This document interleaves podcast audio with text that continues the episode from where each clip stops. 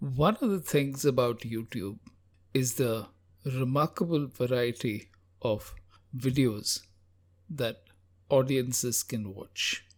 Some films, however, are inexplicable.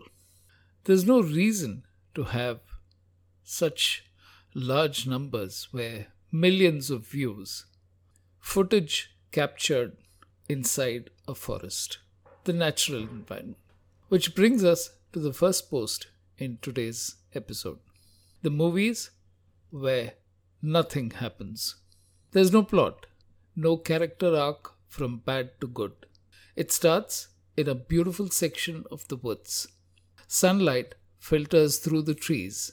The natural forest sounds of a river flowing and birds chirping fill the soundtrack. So, what do you think happens next? Nothing. It's like someone walked into the forest, set up the camera to run for a few hours, and then uploaded it onto YouTube.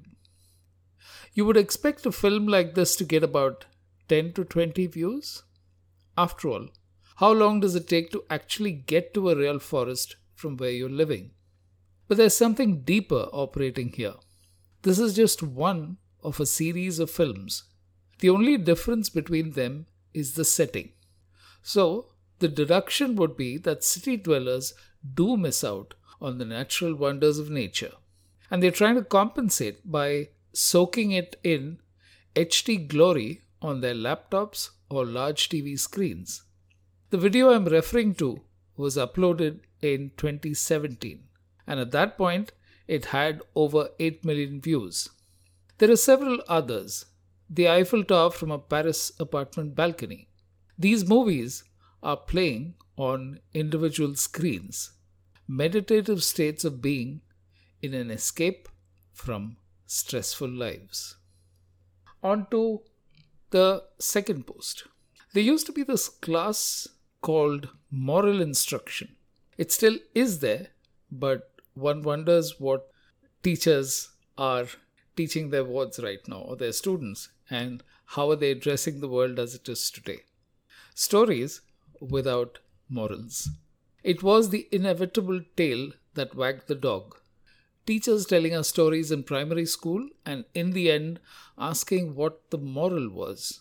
Our early introduction to the concept of good and bad people. As if they belonged to two distinct camps and lived different lives, separated on the same planet. Indian movies perpetuated the myth with no layers whatsoever.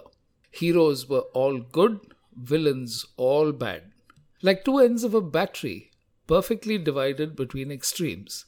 We were fed the awe inspiring tales from Amar Chitra Katha, as if a constant drip of good values would seep into our beings and help us form a strong sense of values. And the niggles we observed with a child's limited understanding were meant to be ignored. But we loved Archie comics even though we didn't have a clue where Riverdale was. The girls were so beautiful, it was breathtaking. The characters seemed to have great fun, and they were concerned about the same things we were friends, college, school, food, parents, and infatuations, though not necessarily in that order. We related to them far better than all those moral tales, but we were too guilty to admit it. And finally, uh, this is one of those life lessons that seems to pervade everything from careers to love lives. The road not taken. It was a joke. The poem by Robert Frost, a bit like discovering that the background of one of life's revelations was less than stellar. Frost and his friend Edward Thomas went on frequent hikes through the woods. Edward took his time over deciding which route to follow. So Frost wrote The Road Not Taken as a joke, poking fun at his friend's indecision.